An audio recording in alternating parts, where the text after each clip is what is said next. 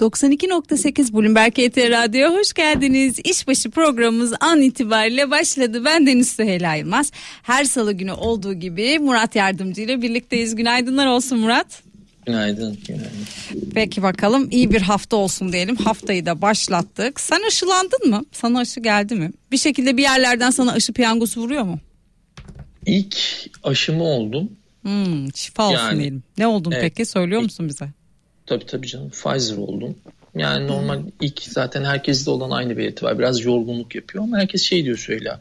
İkinci aşıdan sonra esas biraz daha şey oluyormuş. Ne derler? Etkili mi oluyormuş? Yani ya da yan etkileri daha mı çok görünüyormuş? Ne oluyormuş?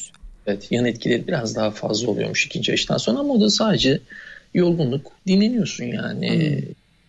Başka onun haricinde benim gördüğüm herhangi bir yan etki yok, Allah'a çok şükür. Maşallah diyelim o zaman. Bu da Yasemin, duyuyorsun herhalde değil mi bunu? Yasemin seviniyordu efendim. Şimdi bu yan etkiler mevzu var ya.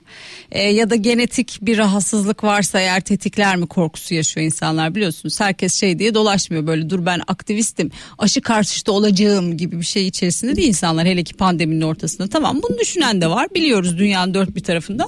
Ama biz hem dünyadayız hem dünyada değiliz, biliyorsunuz. Haliyle bir an önce çarklarımızın hızlı dönmeye başlaması için, en azından dünyanın geri kalanına yetişebilmemiz için hepimizin aşılı olması gerekiyor ki başka şeylere endişe etmeden çalışmaya devam edebilelim. Yasemin de işte biraz bunun endişesi içerisindeydi. Romatizması var efendim. İlk aşısını oldu. Yasemin'de ağrı yok. Normaldir mesela, böyle sabahleyin onun kolları ağrır, bacakları ağrır falan. Ağrı yok, ağrı gitti. Aşı oldu, ağrı gitti. Şimdi bak, ikinci, o kadar seviniyorduk Yasemin. İkinciyi bekle bakalım ne olacak. Peki o zaman gel hızla başlayalım efendim. Tabii ki pandeminin gölgesinde konuşuyoruz tüm bunları ama önümüzdeki hafta önemli bir hafta. Hem Biden görüşmesi var. Cumhurbaşkanı Erdoğan'ın Biden tarafından yapılan, Beyaz Saray tarafından yapılan açıklama var efendim. Heyecanla bekledikleriyle ilgili. Fed'in ve Merkez Bankası'nın faiz kararlarını bekliyoruz öte yandan. Dolayısıyla bu ortamda acaba ne kararı konuşuyoruz? Çünkü Janet Yellen'dan gelen açıklamalar da vardı, biliyorsunuz. İşte artık faize hazırız minvalinde açıklamalar yapıyor. Hemen hemen her gün bir yerden bir mesaj geliyor. Bu ortamda Fed nasıl bir karar alırsa ne olur konuşuyoruz. Bu açıklamalara rağmen küresel tarafta baktığımızda borsaların pek de bundan rahatsız olmadığını görüyoruz. Bu geçici bir şey mi? Yoksa artık alıştı mı borsa? Tüm bu soruları Murat'a yönlendireceğim. Aynı zamanda tahmin ediyorsunuz dolar TL'yi de konuşacağız. Altını da konuşacağız. Kripto paraları da konuşacağız. Bir ülke yasal parası haline getirmeye çalışıyor efendim. Dün yer kalmadığı için konuşamamıştık. Bitcoin'e, El Salvador'dan bahsediyoruz. Böyle bir şey nasıl olur? Nasıl kendi resmi paraları yapabilirler. Tüm bunları konuşacağız ve aynı zamanda borçlanmalardan da bahsedeceğiz. Hem bizim tarafta hem Çin tarafında bu borçluluk nereye doğru gidiyor? Detaylarıyla konuşacağız ve bir şey daha var. İtalya sessiz sedasız Kuşak Yol projesinden çekildi. Minnoş minnoş imza attılar. Bir taraftan Almanya öncülüğünde Avrupa Birliği de, biliyorsunuz, bu çip krizi bayağı bir artık onlara dedirtti. Çünkü işin Tayvan kısmı, biliyorsunuz, Tayvan öncülüğünde Uzak Doğu işi almış götürüyordu. Onlar bıraktıklarında bir anda bir baklar dünyanın geri kalanı açıkta kalıyor. Yani siz tek bir fabrika belirliyorsunuz, bu çok iyi bir şey de acaba o kadar da iyi bir şey mi? Bu işe artık bir dur demeye karar verdiler. Tıpkı 10 yıl öncesinde olduğu gibi biraz buradaki öncülüğü, hem nesnelerin interneti hem de yapay zeka ile ilgili önderliklerini geri almaya hazırlanıyorlar efendim. Düğmeye bastılar, yani Avrupa ben buradayım diyor. Bu bizim için iyi bir şey mi? Biz bundan faydalanabilir miyiz? Yoksa Çin biraz daha böyle gardını düşürür ve tamam hadi istediğiniz olsun, gerçekten bakın yapmayacağım, o kadar da emperyal değilim mi diyecek. Ne olacak? Tüm bunları konuşacağız. Sizin de konuyla ilgili fikirleriniz varsa efendim, bilgileriniz varsa dinlemeyi isteriz. Nereden isteriz? Canlı yayın telefonumuzu verelim. 0212 255 5920 0212 255 5920 hattımız müsait, bizi arayabilirsiniz.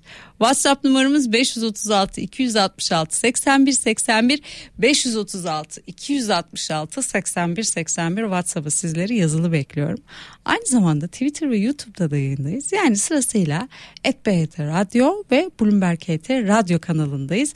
Buralardan da bize ulaşabiliyorsunuz. yayınımızı canlı canlı izleyebiliyorsunuz. Sorularınızı, yorumlarınızı yönlendirebiliyorsunuz. Şimdi 5000 rakamlarını gördük. 5647 vaka sayısında 91 kişi hayatını kaybetti. 100'ün altına düşmüş görünüyoruz. Bir taraftan Almanya'da bizi riskli bölgelere çekti. Yüksek riskliden riskliye geçirdi. Biliyorsunuz efendim, yüksek riskli olduğunuzda ne insanların gitmesine izin veriyor. Hadi diyelim ki gitti, geri döndüğünde karantinaya alıyor ülkeler. İşte 5 gün, 10 gün, 14 gün sizin PCR testinizin negatif çıkmasının hiçbir önemi olmuyor.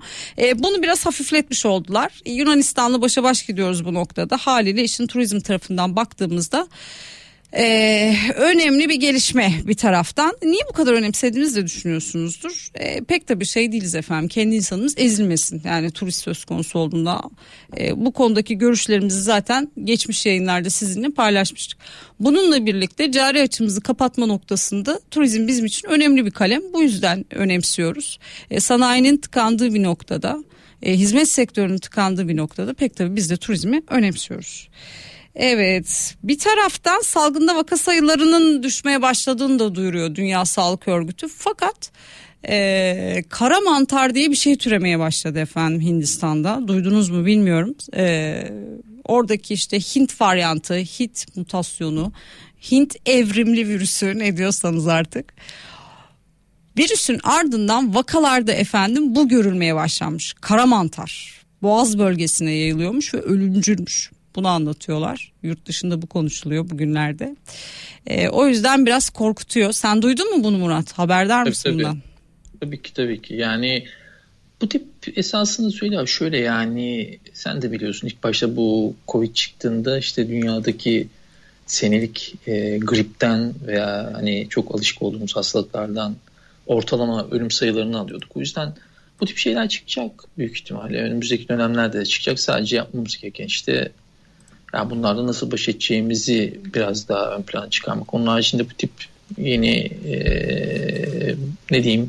bilmediğimiz salgın hastalıklar çıkacak diye düşünüyorum ben önümüzdeki dönemde de. Baksana zaten doğayı kendi ellerimizle bir nevi şey yapıyoruz. Müsilajı diyorsun değil mi? Aynen. Yani en son şu denizlerin hali bence aynanı gösteriyor. Artık bir nevi doğada isyan ediyor.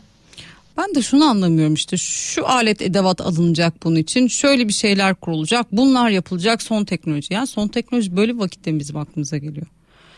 Yani kendimiz bildik bileli denizlerin ne kadar kirli olduğuyla ilgili, kendi denizlerimizi hiç doğru kullanamadığımızla ilgili, bilmem kaç çeşit canlıyı öldürdüğümüzle ilgili bir haber akışı var. Yani bunu en bilmeyen insan bile bilir. Hiç gazete okumayan, haber takip etmeyen insan bile bunu duyar. Peki çok mu alıştık da acaba biz bunu bu kadar önemsemedik? Şakası yok bunun. Ne zaman Marmara'dan Ege'ye akmaya başladı, yani turisti artık tehdit edecek, o zaman bir şeyler oldu. Ah ne, müsilaj mı? Hemen toplayalım, hemen bir şeyler yapalım. Yani neredesiniz o kadar vakittir? Kesinlikle. Yani Ergene havzasından akıyormuş işte orada kirli su. İşte yok Çevre ve Şehircilik Bakanlığı'nın denetiminde mi, belediyelerin denetiminde mi? Bu bir türlü karar verilemiyor. Hangisinin sorumluluğu? Yani kim sorumluysa sorumlu, artık çözelim bunu. Yani sadece ta 1000 vakit önce okuduğum yazı, 126 çeşit balık türünün yok olduğunu biliyoruz Boğaz'dan. Peki şimdi acilen gitmemiz gerekiyor bizim efendim. Asya'ya bir bakalım, ne olmuş Asya'da. Ardından buradayız. Dijitalde yayınımız kesintisiz devam ediyor. 92.8 Bloomberg HT Radyo'dasınız efendim. İşbaşı programı kaldığı yerden devam ediyor. Ben Deniz Süheyla Yılmaz. Her salı günü olduğu gibi Murat Yardımcı'yı ağırlamayı sürdürüyorum. Sizleri de yayınımıza bekliyoruz. Canlı yayın telefonumuz 0212 255 5920 0212 255 5920 hattımız müsait, sizleri bekleriz. WhatsApp numaramız 536 266 81 81 536 266 81 81 WhatsApp'ı sizleri yazılı bekliyoruz. Aynı zamanda Twitter ve YouTube'da da yayındayız. Yani bizi canlı canlı izleyebiliyorsunuz. Sorularınızı, yorumlarınızı yönlendirebiliyorsunuz anlık olarak. Peki nerelere geliyorsunuz? Twitter'da @BHT Radyo, YouTube'da ise Bloomberg HT Radyo kanalındayız. Sizleri buralara bekleriz diyelim. Peki. Tunç Bey demiş ki ekonomilere mali aşı geldi, Nasrettin Hoca'nın dediği gibi ya tutarsa demiş. Marco Polo da 2021 yılı 90'lı yılların belirtilerinin güncellenmiş halini hatırlatıyor demiş. Burada neyi kastettiniz Marco Polo? Biraz açmanızı isteyeceğim. Biz önümüzdeki 1-2 yıl yüksek enflasyon, yüksek faiz ve yüksek kur sarmalını mı yaşayacağız diye soruyor kendisi. Biz dijitalde konuşmaya devam ediyoruz efendim. Siz reklam arasındayken radyoda sürdürüyoruz sohbetimizi burada.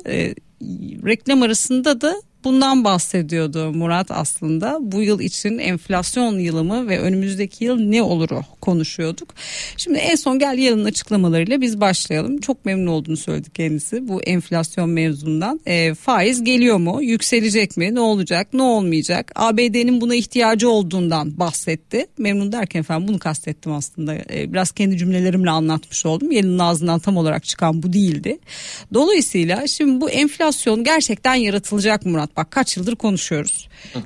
Ciddi bu yıl enflasyon var mı? Fakat bu bildiğimiz gibi böyle tıpkı suni büyüme dediğimiz hikayedeki gibi suni bir enflasyon mu aslında? Bunun çok kalıcı olması mümkün değil mi? Önümüzdeki yıl biz ne yaşarız ve dünya oradan oraya enflasyondan dezenflasyona doğru savrulursa eğer ya da sonsuz bir enflasyon döngüsüne girerse eğer biz zaten yüksek enflasyon kurbanı olan bir ülke olarak ne yaşarız? Hem vatandaş olarak ne yaşarız hem de piyasalar açısından ne yaşarız? Senden bir genel yorum rica edeyim. Tamam. Yani ilk önce Amerika ile başlayalım. Şöyle son gelen bu tarım dışı istihdam verisi de bir önceki Mayıs ve Nisan rakamları da beklentinin oldukça altında. Ama orada işte şahin kısımda ekonominin canlı olduğuna dair belirten insanlar daha çok maaşlardaki aylık artış rakamından bahsediyorlar. %0.7 idi bir önceki ay, bu ayda 0.5. Ama şöyle düşünmek lazım. En azından Amerika üzerinde enflasyon var mı? Tabii ki şu anda var. Yani bu haftaki çekirdek CPI'de de zaten bunu göreceğiz ama ne kadar kalıcı konusunda benim kafamda şöyle soru işaretleri var. Bunlardan birincisi yani bu maaşlardaki artış bence önemli. Onun biraz daha işte bu haftalık olarak verilen işsizlik ödenekleriyle beraber $300 biliyorsun ki Eylül'e kadar uzamıştı oradaki süre sona erme zamanı. İşe katılım sürecinde düşünüldüğü kadar hızlı olmadığı ve bunların da maaşlar üzerinde yukarı yönlü etki yaptığını söylüyor. Ben hem gelen paketlerin hem de bu işsizlik ödeneğinin Eylül ayında sona ermesiyle beraber yavaş yavaş hem büyüme rakamlarında ilk çeyrekte gördüğümüz Amerika'daki tepenin hem de dediğim gibi işe katılım oranındaki artışın ve oradaki arzın artacağını düşünüyorum önümüzdeki dönemde. O yüzden biraz daha işler normalleşecek. Ya bu şu anlama geliyor tabii hiçbir şekilde zaten 10 yıllık beklentiler Amerika'da enflasyonda başa baş beklentiler 2.4 oranında. Yani büyük ihtimalle de biz gelecek sene içerisinde çekirdek PC rakamlarında %2'ler, %2.3, 2.2'ler aralığında bir enflasyon göreceğiz. Bu enflasyonun hiçbir şekilde raydan çıktığı anlamına gelmiyor bence. Sadece gelecek senenin hikayesi bu sene nasıl enflasyonist bir ortam oldu ise tekrar biraz daha bu seneki yüksek bazların ekonomikteki soğumayla beraber enflasyonun daha göreceli tabii normalleşme adımları belki devam edecek pandemi sürecinde ama düşündüğümüz kadar yönelik etmeyeceğini düşünüyorum. Türkiye'ye gelirsek iki tane yol var. Birincisi yumuşak iniş TIS'de işte ikinci sert iniş diye adlandırılıyor. Biz Sayın Ağbal döneminde bu yumuşak inişi yapmaya çalışıyorduk. Ne yapıyorduk? Faizleri yüksek tutup ve enflasyonun indirileceği konusunda piyasayı ikna edip çok ciddi bir yabancı yatırımcıyı buraya getirmiştik. Ve bu yönde ilerliyorduk. Fakat ilk çeyreğin sonunda buradan geri adım attık. Merkez Bankası değişiklikle beraber şu anda biraz daha maalesef piyasa faiz indirimlerinin ne zaman olacağını fiyatlamaya çalışıyor.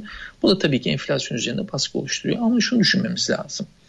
Yani bu senenin beklentisi tepede belki yine 18,5'ları göreceğiz ama tekrar 15'lerden bahsediyoruz. Gelecek seneyle de ilgili beklentiler 12,5-13'ler aralığı. Yani bu senenin sonunda bizim yine faiz indirmeye birazcık alanımız kalacak. Ama burada şunu da düşünmemiz lazım. Biz önümüze hakikaten bu enflasyon konusunu çip olarak alıyor muyuz, almıyor muyuz? Ve burada yabancı yatırımcı konusunda ne kadar istekliyiz? Çünkü siz yabancı yatırımcıya, yani son bu içeriğin sonunda Sayın Ağbal'ın değişim sürecindeki gibi bir volatiliteyi öngörmeye, tabii bu insanlar geçmekte olan piyasada alım satım görüyorlar senelerden beri, volatiliteye alışıklar ama bu Türkiye'nin tam işler rayına girdiği, burada bir hikaye var sürecinden itibaren çok ciddi anlamda küstürdük. Evet. O yüzden bakalım, bu sen de demin belirttin, 14 Haziran'daki görüşme oldukça önemli. Yani bunun belki 15 Haziran'da geldiğimizde geceli gündüz gibi bir fark olmayacak piyasada ama biraz daha Türkiye'nin hangi eksende yer alacağını o görüşmeler sonrasında algılayacağız. Biz dediğim gibi ikinciyi biraz daha yumuşak iniş değil de sert iniş tarafındayız. Sen de söylüyorsun, kırılgan belli. Şöyle şunu söylemek lazım. Biraz önce bahsettiğin Kore, Tayvan, gelişmekte olan Güney Afrika, bunların hepsi cari fazla veriyor. Biz ise hala 2-3 aralığında bir cari açık, %6 civarında bütçe açığından bahsediyoruz. Yani yabancının Türkiye'ye bakış açısında bu olduğundan dolayı şey yapmamamız lazım. 400'lerde olan bir CDS spreadimiz var. Riskler belli. Bunun fiyatlamasının da ben doğru olduğunu düşünüyorum. Yani fiyatlama da esasında doğru yapılmış durumda. Duygusal olarak şunu da söylememiz lazım. Ya işte hani TL çok ayırıyor. Esasında yani bu senenin hikayesine bakarsan gelişmekte olan ülkelerde hakikaten getiri anlamında biz en alttayız. Yani ben mesela ülkelere de bakıyorum. Kolombiya var, Peru var. Bunların da altındayız. O yüzden bakalım, hep beraber göreceğiz. Yani bu senenin hikayesinde bizim dediğim gibi bu Biden'la olan görüşmelere bakacağız. Onun sonrasında ben gelişmekte olan ülkeleri bir kez daha giriş bekliyorum. Çünkü orada herkesteki hikaye şu. Volatilite çok fazla olmayacak. Amerikanlar 1.50 1.70'de alacak. Carry denen trade, yani düşük faizli ülkelerde borçlanıp yüksek faizli ülkelere yatırım yapmak, bu tamamen gelişmekte olan EM'in hikayesi, gelişmekte olan ülkelerin hikayesi.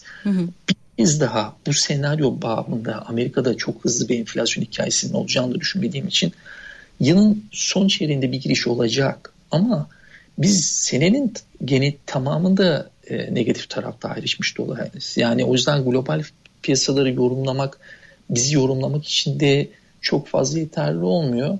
Ama gibi her ne kadar herkes de dolar TL'de mesela daha yukarı seviyeleri biraz daha ne diyeyim fiyatlamak istiyor. Yani en azından biraz daha yukarının olacağını biliyoruz ama şu da bir gerçek.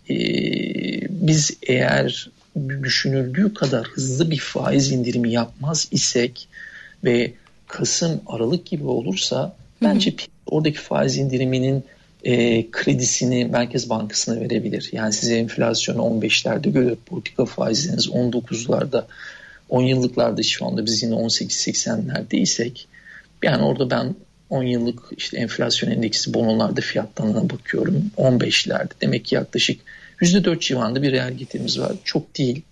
Brezilya 5,5, Güney Afrika 6,5 aralığında. Ben bu kredini piyasanın verebileceğini düşünüyorum. Yani piyasa daha erken indirim yapmamamız lazım ama biraz daha Kasım Aralık. Kasım Aralığı beklememiz gerekiyor diyorsun indirim için. Esasında dedin, devam et. Ben de sana başka bir şey soracağım. Bu güzel de bir hikaye. Şöyle düşünmemiz lazım. Yani esasında taper, yani parasal genişlemenin daralmaya geçtiği dönem, esasına baktığında tarihsel anlamda gelişmekte olan ülkeler için negatif değil. Hele bu sefer hiç değil. Şöyle değil. Çünkü hakikaten bu süreci o kadar yaşayarak geçiyoruz ki ve o kadar iyi bir şekilde de bunun etkileşimi tamamen piyasayla paylaşımı yapılıyor ki piyasa düşündüğümüz kadar bundan rahatsız olabilir. Piyasa burada ne zaman döner? Tabii ki Amerika'daki reel faizler, eksi 85'lerde olan reel faizlerde biz sıfır bandına gittiğimizde, ki orada büyük ihtimalle faiz artış hızıyla beraber olacak o. O zaman bence biraz daha gelişmekte olan ülkelerde kaçar. Yani biz acele etmedikten sonra 2022'nin ilk çeyreğinde bence faiz indirmek için önümüzde çok büyük fırsatlar olacak. O yüzden biraz sabırlık almamız lazım. Yani Kasım'da indirebiliriz en erken, aslında olması gereken de ilk çeyrek diyorsun. 2022'nin ilk çeyreği diyorsun. Doğru mu anlıyorum ben? Peki öyle. Şimdi o zaman gel şu senaryo üzerinden ilerleyelim. Devam et lütfen. Sen bir şey diyecektin. Ben senaryomu sıralayacağım. Bir söyleyeceğim Süheyla abi de. Şimdi 2023'ünü ben Haziran'ında seçimlerden bahsediyorum. Esasında 2022'nin ilk çeyreğinde de ekonomiyi stimüle etmek için hala önümüzde zaman var.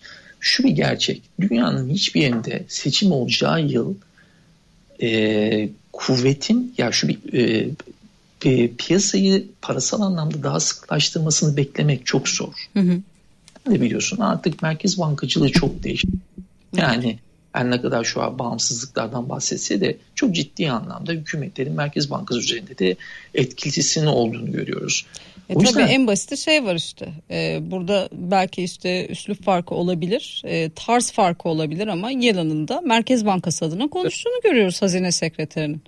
Ve kimse kalkıp da hazine sekreteri sana ne olur, sen niye Merkez Bankası için konuşuyorsun, yok mu Powell'ın dili yok mu, konuşamıyor mu demiyor.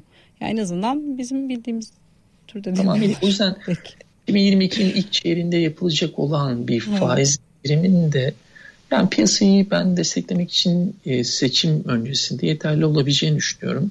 Yani birazcık bahsettik, maalesef bu kısa döngülerden bahsediyoruz ve piyasanın fiyatlama anlamında biraz böyle devam edebileceğini düşünüyorum ben. Peki Marco Polo da şunu hatırlatmış. Cumhurbaşkanı Merkez Bankası Başkanı ile görüştüm. Temmuz-Ağustos gibi faiz indirmeliyiz dedi sözünü hatırlatıyor bize. Bunu da belirtmiş olalım. Peki şimdi hadi bak bu senaryoda diyelim ki suni bir enflasyon yok ABD'de ve her şey yolunda gidiyor. Çok yaşayarak gidiyoruz süreci dedin. Diğerlerinden farklı olarak dedin. Tunç Bey bu arada 94'ten itibaren aldığınız sorunuzu gördüm. Ona geri döneceğim efendim. Çok güzel bir şey oluşturmuşsunuz. Siz de orada döngü oluşturmuşsunuz. Peki diyelim ki erken aslında ABD için. Göremediğimiz bir sebepten ABD için eğer erkense, erken faiz artırırlarsa ne olacak? Borçlulukları arttırmayacak mı? Bir resesyon gelmeyecek mi? Eğer bu böyle olursa felek öcün almayacak mı? Bu bize nasıl yansır? Eğer erkense. Şöyle yani Amerika'nın erken faiz indirmesinin ben tek bir senaryo olarak görüyorum. O da sen de biliyorsun zaten bu pandemi döneminde oluşan 8 milyon işsizlik ve biraz önce bahsettik maaşlardaki yukarı yönlü artış baskısı. Evet. Yani bunların önümüzdeki dönemdeki işte bu ayda yüksek gelmesini bekliyoruz ama benim beklentim biraz daha 3. çeyrek ve 4. çeyrekte sonlarında 3. çeyreğin öyle söyleyeyim. Hele 4. çeyrekte iyicene buranın normalleşmesi. Biraz önce onu anlattık. O yüzden benim beklentim böyle Amerika'da çok hızlı bir faiz artırım sürecinden bahsetmeyecek. Tamam sen onu anlattın. Okey ben de diyorum ki hadi artırdılar mı yoksa onlarda öyle şey olur mu? Ne anlatıyorsun sen mi diyorsun bana? Yok. Onlarda da yani bu hızı işte dediğim gibi bu enflasyonun şeyden çıktığını kontrolden çıktığını algılamaları lazım. Öyle bir sürecin olması. Peki tamam. Ama orada da değil yani ekonomiye bakarsan hangi modelden bakarsan bak orada enflasyonun süreçten çıktığını pek göstermiyor. Peki Tevhiday demiş ki Merkez Bankası Kasım'ı beklerse eğer siz bu noktada başkan değişimi de bekler misiniz demiş. Bilemeyiz efendim bunları. Dolar TL 9'ları 2 içinde görebilir mi derken 2 ayı mı kastettiniz siz? 2 hafta mı? 2 gün mü? Yoksa Kasım'a kadar diyorsunuz o süre içerisinde mi böyle bir şey? Bir şey sormuşsunuz TV'de ama işte 9'ları görür mü? Özetle bunu soruyor. Hadi gel dolar TL ne olur kısa vadede orta vadede onu konuşalım sonra Tunç Bey'in sorusuna dönmek istiyorum. Şimdi öncelikle şunu söylemek lazım. Nominal olarak dolar TL'de neredeyiz? Yani bunun seviyesi 8.60 ve biz 40 kuruşluk hareketten bahsediyoruz. Bu 40 kuruşluk harekette dolar TL'de kaba %4,5'lar civarında bir daha değer kaybı.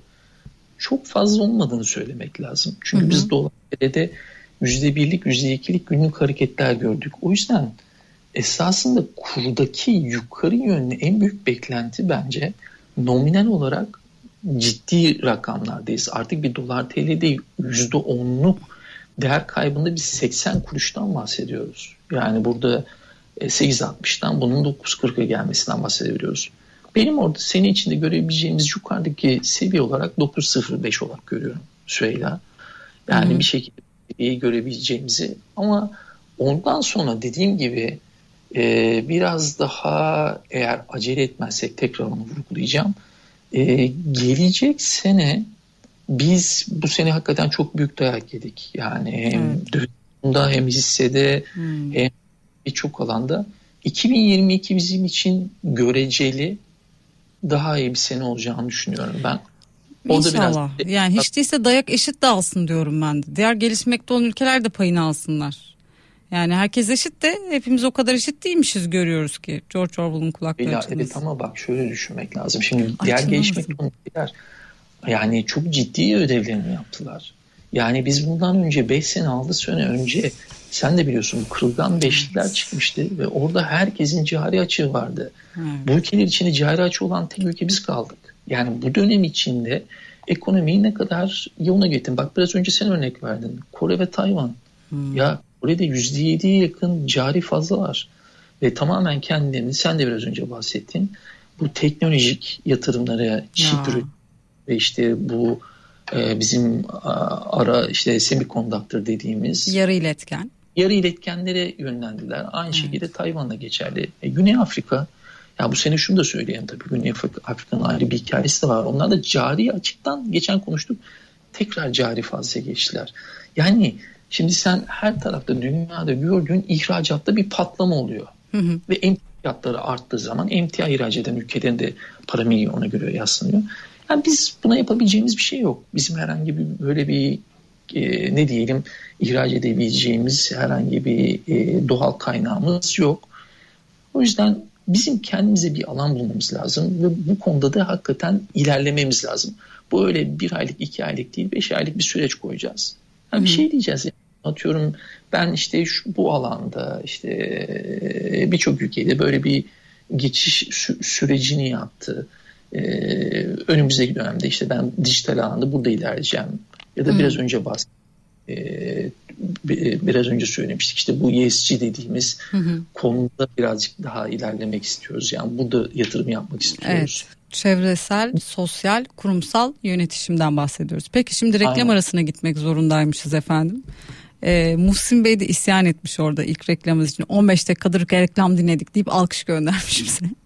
Ne yapalım efendim? Yani o da bizim ekmek paramız, öyle düşünün. Gitmemiz gerekiyor. Bu arada de söylemiş bize. Karamantarı konuşuyorduk efendim. Bu Hint varyantıyla beraber karamantar çıkmış ortaya. Vücut direncini düşükse eğer diyor. Yani diyabet, AIDS ve benzerleri varsa vücutta diyor. Bu kişilerde görülüyor. Kortizon kullanımıyla sıklığı artıyor. İlerleyen vakalarda gözler kapaklarıyla birlikte komple alınıyor. Sinüslere ve beyne kadar ulaşıp ölüme sebep oluyor Süheyla Hanım demiş Muhsin Bey. Peki oldu. Evet, maske, mesafe ve hijyen deyip reklam arasına gidiyoruz efendim radyoda. Dijitalde biz konuşmaya devam edeceğiz. Bu enflasyon böyle giderse ne olur acaba? O faizler öyle mi artar, böyle mi düşer? Ne olur acaba? Dolar TL ne olur? Biz dijitalde konuşmaya devam ediyoruz. İsterseniz gelebilirsiniz. Yasemin frekansı söylüyor ama söyleyemiyorum. Aradan çok vakit geçti. Böyle uzun uzun rüzgarlar, çalılar falan. Bekledim, tam 7 mevsim geçti Yasemin. Hatırlamıyorum, bana frekansı söyler misin? Hangi radyoda olduğumuzu söyleyeyim. Zira dijital yayın yapıyoruz burada kaç saattir. Yasemin'in sevimli bakışını görmeniz lazım. 92.8 Bloomberg HT Radyo'dasınız efendim. İşbaşı programımızın son kısmındayız. 10 dakikamız kaldı. Sorunuzu sordunuz. Soramadınız, bir daha sonsuza dek falan değil. Yarın Özlem var. Özlem'e sorarsınız, ne olacak? Ona yönlendirirsiniz efendim sorularınızı. Murat'ı da haftaya ağırlarız. Gerçi bak yaz geldi. Yani hiçbiriniz bana da söylemiyorsunuz. Hiçbiriniz tatile gitmiyor musunuz? Ama sen zaten tatildeydin değil mi? Değil mi? Tatildesin sen. Evet. Peki falan deniyor musun böyle? Bak şimdi bak ama keşke bunu dijitalde sorsan. Tamam neyse deriz. Sonra deriz ki yok öyle bir şey. Şaka yaptık deriz. Böyle gizli sinsi plaja inmeyi deniyor musun? Böyle denize girmeye çalışıyor musun? Yapıyor musun böyle şeyler? Tabii haftayı. Sen pazar günü mü kastediyorsun? Peki tamam neyse şimdi denizle ilgilenmiyoruz. Geliyoruz şimdi, konumuza geri dönüyoruz efendim. Fed'in hareketleri üzerinden dünyanın geri kalanının ne bekleri konuşmuştuk. Bunu da konuşmayı sürdürüyoruz bir taraftan. Resesyon, borç krizi gelirse eğer ne olur, bizi ne bekleri konuştuk.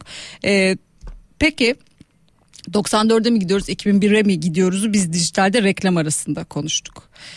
Üfenin geldiği noktaya baktığımızda tüfenin geleceği yeri anlamamak için kör olmak lazım demiş Hüseyin Kaptan. Bu öngörüyle Merkez Bankası politika faizini 24 yapmalı bence demiş. Kendi fikrini paylaşmış. Bu şekilde hem kur durdurulmuş olur hem ekonomi normale döner demiş. Katılıyor musun kendisine? Yani bir anda böyle biz fırt diye 24 yapsak ne olur? Bu ne demek bizim için? artık dolar TL'deki yukarı yönlü harekette faize duyarlılığı çok azaldı. Bu biraz daha güven ve kredibilite sorunu ile ilgili bir şey, dolar TL'nin yukarı gitmesinin. Hı hı. O yüzden yani 25'e çekerseniz etkisiz olur mu? Hayır, tabii ki etkisiz olur ama şu bir gerçek, yine biz geçici önlemlerden bahsediyor olabiliriz. Artık birazcık daha güvenin sorunumuz olduğunu söylemek lazım açıkçası. Biraz daha dolar TL üzerinde fiyatlanan da zaten o. Bunu birçok yerde de, CDS'de de görüyoruz. Opsiyon fiyatlamalarında da görüyoruz. TL'nin bu sene diğer gelişmekte olan ülkelerden nasıl farklı olarak kötü ayrıştığı anlamında da görüyoruz. O yüzden ben yani faizin yukarı yönlü artırılmasının kalıcı bir çözüm olarak görmüyorum. Peki. Hiçbir şey değişmiş olmaz özetle bizim için diyorsun. Türkiye üretim potansiyelini doğru kullanarak, üretebileceğini ithal etmeyerek, küresel ihracattan daha fazla pay alarak ayda 2-3 milyar dolar dış ticaret fazlası verebilecek bir ülke olur. Turizm geliri de gayri safi yurt içi hasılanın %10'a yakın cari fazla verebiliriz demiş. Hangi şartlar altında Aykut Bey? Çok fazla senaryo konuştuk. Hangi senaryodan bahsediyorsunuz? Onu da söylerseniz sevinirim. Süher Bey demiş ki bir miktar nakitim var. Dolara gitmek için beklemeli miyim yoksa şimdi girmemi önerir mi diye sormuş. Yatırım tavsiyesi vermiyoruz efendim ama dolar TL ile ilgili senaryon aslında daha ziyade yukarı yönlü mü yoksa aşağı yönlü mü? Bizimle onu paylaşırsan sevinirim. Belirtmiştim. Yani ben bir kere daha dinleyeyim. Evet, yani TL'yi global piyasalarla yorumlamayı çok sevmiyorum artık. Çünkü hakikaten çok farklı ayrışıyoruz ama şunu söylemek lazım. Global tarafta ben gelişmekte olan ülkelerde pozitif bir hava bekliyorum. Bilhassa bu yazın sonundan başlayarak. TL'ye buna kadar yansır. Benim TL'de beklentim 9.05. O da buradan yaklaşık 45 kuruş kadar yukarıda. Soruya istinaden onu da söylüyorum. O da sizi %5'lik bir değer kazancına götürüyor. Yani bunu denemek istiyorsanız bu böyle bir hareket öngörüyorum ama bence biraz daha hikaye başka yerlerde var. Yani mesela biraz daha emtia tarafına bakılabilir diye düşünüyorum. O yüzden dolar TL tarafında dediğim gibi aşağıda da tabii şu var. Gelecek olan ve görüşmeler sonucunda birazdan netleşecek bu resim. Ama biz biraz daha burada bu kadar dayak yemiş bir piyasada yabancı ilgisini görür müyüz derseniz, eğer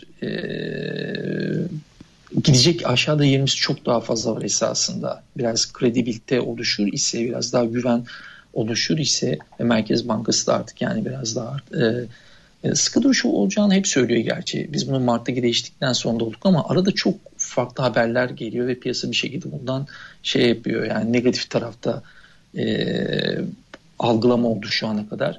O yüzden ben şöyle görüyorum. Yukarıda %5'lik, aşağıda ise bana göre bilhassa 2022'nin iç çeyreğiyle beraber %10'luk bir yer var diye düşünüyorum. %10'luk dolar TL'de. Evet, peki. 7-8'den demek oldu zaten.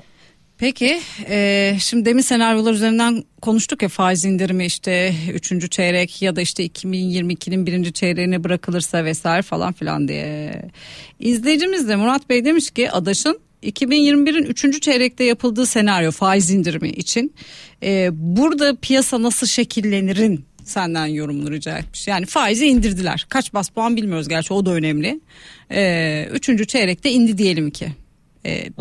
Ne olur mesela? Ne beklersin piyasada orada genel şekil? Yani şimdi şöyle şunu söylememiz lazım. Dünyada baktığınızda esas hep bahsediyoruz burada ya, hep şey deniyor. İşte Türkiye'de beklenene göre reel faiz var ya da yok.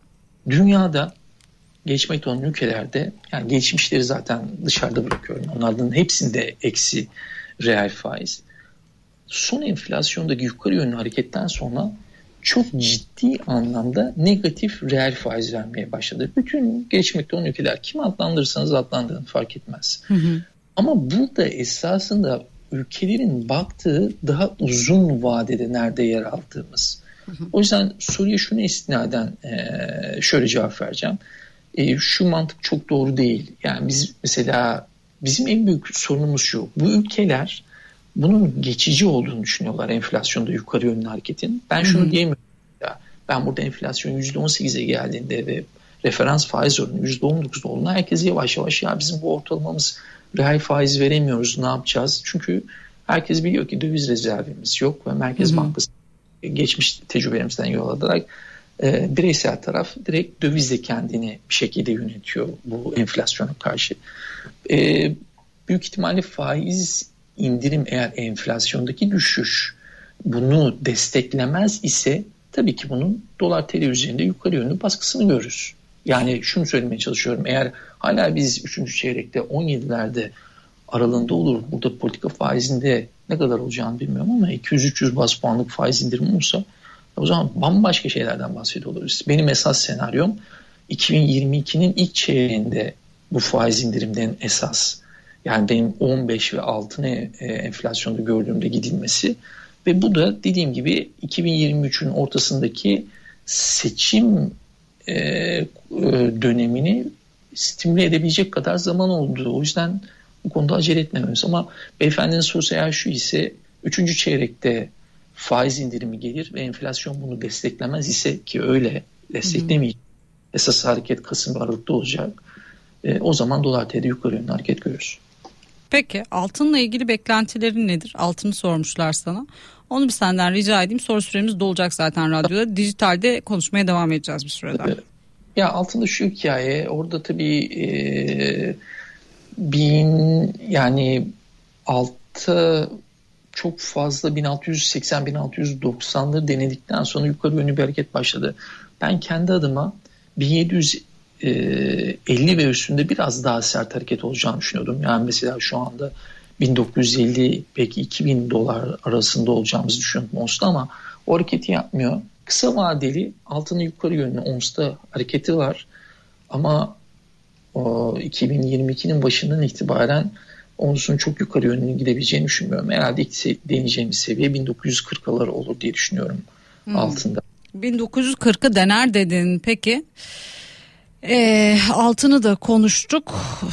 O zaman sana şeyi sorayım şimdi, dışarıda da gördüğümüz özellikle küreselleşmede iş dünyası babında demin biraz da girizgahını yaptığımız, ara ara konuştuğumuz mevzu Çin'in öne çıkışı. Bununla bir iki cümle konuşmanı rica edeyim, ondan sonra dijitalde konunun açılışını yapmış oluruz, yani devamını getirmiş oluruz, açılışı burada yapalım. Şimdi Çin iyiden iyiye bu noktada ipleri eline almış görünüyor ve sadece kendisi değil, nasıl ki ABD arkasından Avrupa Birliği'ni de alarak, yani Batı dünyasını o noktada domine ederek arkasından getiriyor, Çin'in de aynı şekilde Uzak Doğu Asya'yı arkasından alarak bu şekilde bir küreselleşmede kutuplaşma yarattığını görüyoruz. Bunun geri dönüşü ne olacak sence? Nasıl görüyorsun? Özellikle yüksek enflasyon ortamında bu başa baş çarpışmanın nereye varacağını düşünüyorsun? İşte bir kuşak bir yol projesinden demin bahsettik efendim biz az da olsa. İtalya böyle sessiz sedasız çekildi. Bir taraftan özellikle nesnelerin interneti ve yapay zeka konusunda ikisini bir araya getiren bir şekilde Almanya'nın öncülüğünde Avrupa Birliği'nin düğmeye bastığını görüyoruz. Yani Tayvan kusura bakmayın bu yıl mahsul yok dedi ve konuyu kapattı Çin'le ilgili, çiple üretimiyle ilgili. İlk işte 2021'e doğru biter, sonuna doğru biter deniyordu. Şimdi 2022'de de bu kriz sürecek deniliyor. Ve silikon üretiminin olmamasına burada top atılıyor. Bu kadar basit mi bu iş? Ne yapılacak sence? Ne görüyorsun bu işin sonunda? Şöyle esasında dediklerin önemli noktalar. Burada esasında dünya ticaretinde ülkelerin kendi içine dönmesini görüyoruz. Biliyorsun bu Trump döneminde çok pohpohlanan bir politikaydı. Yani ülkeler kendi içine dönüyor. Birazcık daha aynı şekilde bu bahsettiğin ülkelerde de, mesela Çin'de de artık mesela biz hep hikayeyi emtiada bu sene ne olarak gördük? Ya Çin'de işte çok büyük talep var. Onlar bu gelen talebi bir şekilde dünya piyasalarına öncesinde, pandemi öncesinde aldılar ve daha sonra Avrupa ve Amerika'dan ciddi anlamda talep geldiği için imalat anlamında da Çin bunları tekrar talep etmeye devam ediyor. Önümüzdeki dönemde bu biraz daha artacak ve ülkeler kendi içlerine dönecekler. Ve kurmacılık diyoruz ya buna. Atıyorum dediğim gibi Tayvan mesela diyecek ki arkadaş benim yani bu seneki üretimim bu kadar olacak, daha fazla üretmeyeceğim. Dedi zaten. Evet, emtia tarafında da fiyat artışlarının devam edeceği beklentisi bence öncelikle buradan geliyor. Yani bakarsan esasında Çin ne yaptı son dönemde? spekülatif hareketlerden dolayı arkadaş ben dedi emtia fiyatlarını bu yüksek fiyatlardan almıyorum dedi. Hı hı. Ama biz emtiada çok aşağı geliş görmedik. Neden? Çünkü bunun bir şekilde Avrupa ve Amerika tarafından gelen destekle beraber hala yukarı gittiğini görüyoruz. Yani ekonomiler esasında biraz daha globalleşmeden daha çok içlerinde bu talepleri oluşturuyorlar. Ve dediğin gibi büyük ihtimalle fiyatları da bu süreçler belirleyecek. Yani biz mesela hı hı. dediğin gibi ciddi anlamda bir arz gelmezse bu çip üreticilerinden orada fiyatların çok daha yukarıda daha destekli kaldığını göreceğiz. Hı hı. Önümüzdeki yılların teması biraz bu. Yani hatta biliyorsun bunun ciddi anlamda ülkelerin işte ne diyorlar savaş anlamında işte ticaret savaşları anlamında ciddi evet. anlamda yandan falan bahsediliyor. Gelecek senenin hikayesi biraz bu olacak. Peki bu ticaret savaşlarının iş dünyası savaşlarına döndüğüne şahit olacağız. Bir taraftan kendi şirketlerini bu tarafa doğru döndüğünü görüyoruz. Devletçilik akımının 1920'lerde 40'larda gördüğümüz akımın biraz daha şekil değiştirerek aslında tüm dünyaya yayıldığını göreceğiz. Kendi özel şirketleri üzerinden devletleri arkalarına alarak onların çarpışmalarına biraz daha şahit olacağız. Çin başlattı bu işi. Devamında dünyanın geri kalanı getirecek görünüyor. Bizim de bu noktada bir şekilde pay kapmamız gerekiyor. Hadi şimdi gidelim biz radyodan. Hem bu konuyu efendim hem de dijitalde yönelttiğiniz sorular üzerinden konuları konuşmaya devam edeceğiz. Hoşçakalın, bol kazançlarınız olsun.